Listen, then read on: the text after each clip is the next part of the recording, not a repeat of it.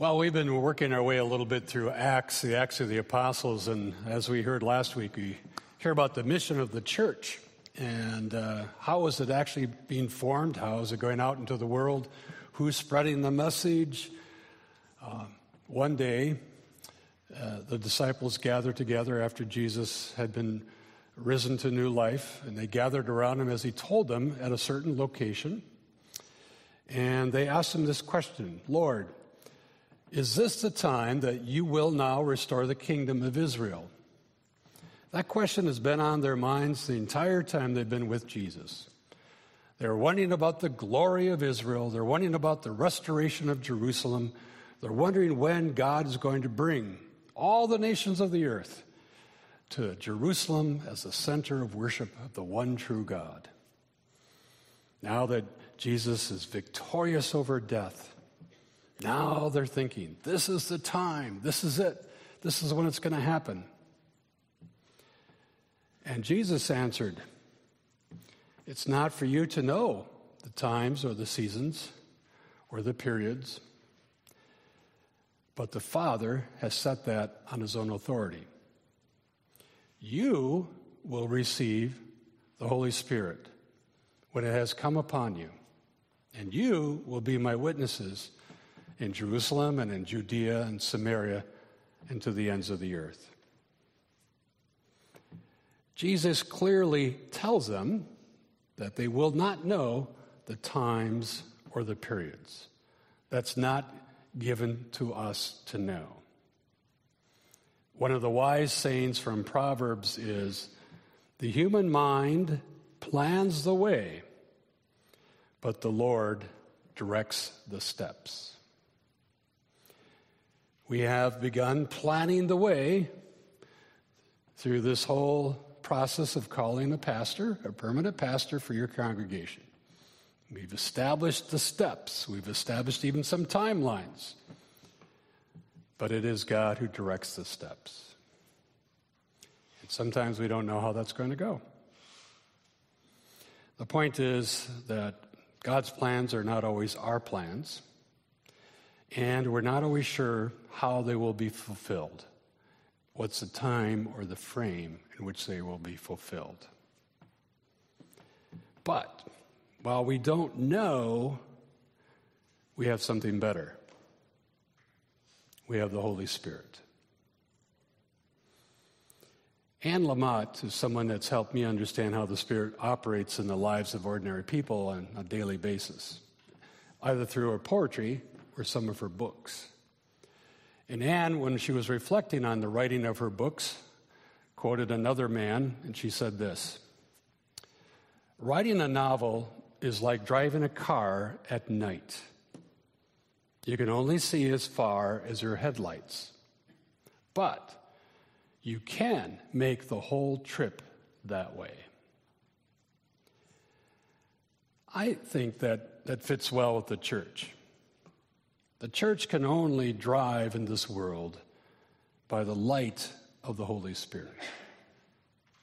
The church can only drive to its mission, to its destination, as far and as fast as is illuminated by the Holy Spirit. But the church can make the whole trip that way. You can get there by doing it that way. One of the dangers, I think, is if the church is moving too fast for its headlights. Of course, we all know what that might mean going off the road and crashing. But if the high beams are on, all right, let's put our put the metal pedal to the metal, and off we go, and as quickly as we can. But again, it's determined by the light of the Holy Spirit. Last week we heard about Peter, and we heard that he was sent to Cornelius, uh, a centurion.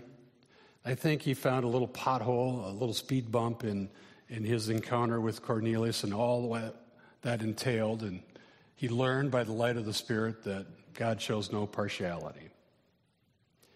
Today, we're hearing about Peter. And Peter followed the Spirit from Jerusalem into Judea and Samaria. So, Peter and Paul, and uh, let me just say this, let me step back a minute because I'm so used to saying Paul, but in our scripture verse today, we hear Saul and Barnabas. The Hebrews in the early century, in the early first century, had two names. One was the Hebrew name, the Jewish name, and the other one was a Latin name. So Saul was the Hebrew name, and Paul was a Latin name. And I know sometimes we think that Paul got that name when he was converted by his experience receiving the light and going through that entire conversion experience, but that's not necessarily true.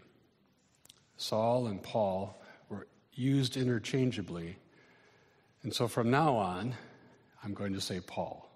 So I don't want you confused, all right? So Paul and Barnabas also had a mission from Peter, as well as Peter did. Peter went from Jerusalem, he went out to Judea and Samaria, to Joppa and Caesarea, and now Paul and Barnabas are sent out to the ends of the world. So you see that the Spirit is already beginning to fulfill what was told them by Jesus at the beginning of their ministry.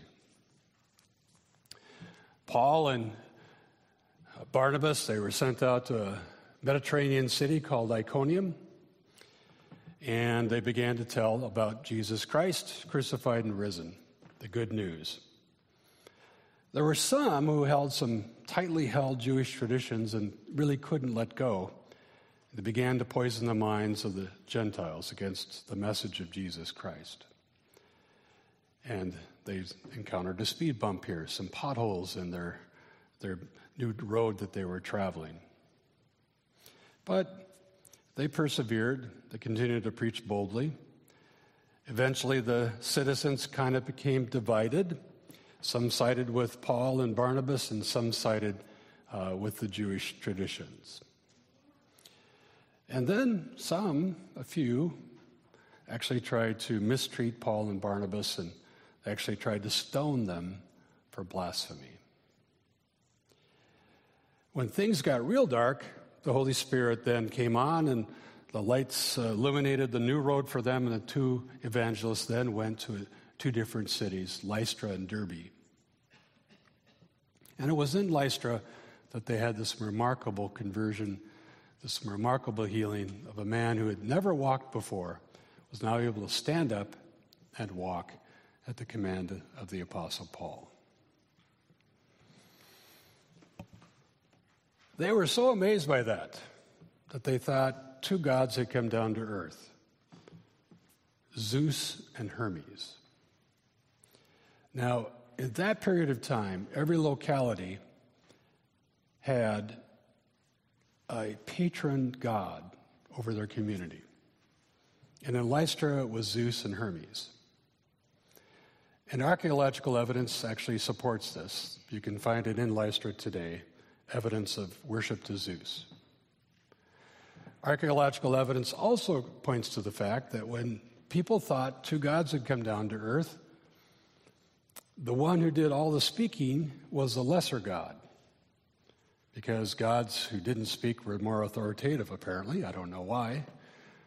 So Paul did all the preaching, he did all the speaking, and they thought that Barnabas was the greater God, and they called him Zeus.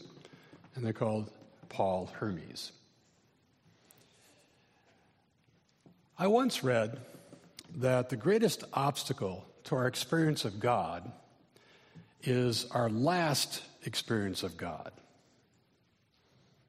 Think about that for a minute. Think about the time you really had a very strong experience of God. That can sometimes be an obstacle to your experience of God today. What prohibits me from experiencing God in a new way today is my experience of God yesterday. I think that's the problem of the people in Lystra.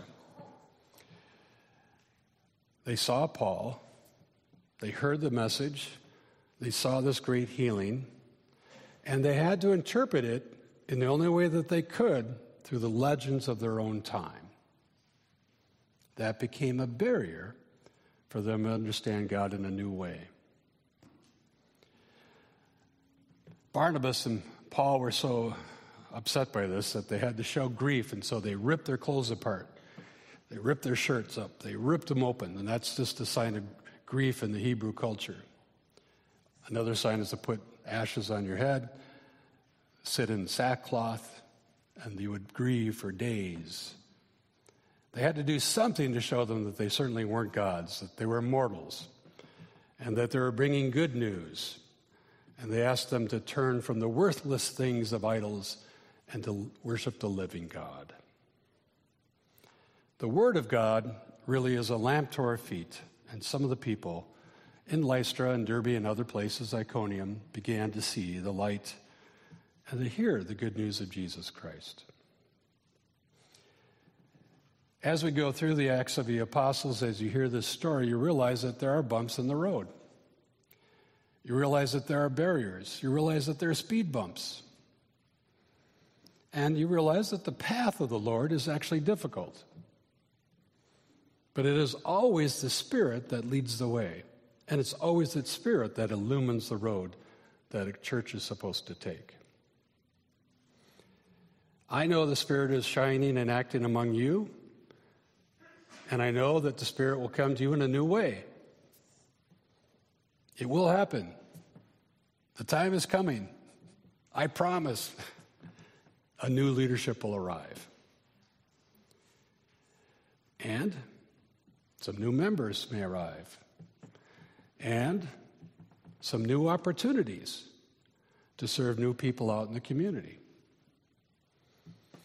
When you begin to review the mission site profile, I encourage you to look at all the things that you have determined as a congregation of the new people in this community that you want to minister to. But what is not new is the power of the Holy Spirit. And the Spirit's presence will always be the same. Our experience of it may be different and new, but the Spirit itself will remain the same. There'll be love, there'll be joy, there'll be peace, there'll be patience, there'll be kindness, there'll be reconciliation, there'll be power. As Jesus said to those disciples that gathered around him, you will receive power, the Holy Spirit. And you will be my messengers of that good news which we know transcends every generation and it transcends every time and every place. We just have to be sure that we drive with the headlights on. Amen.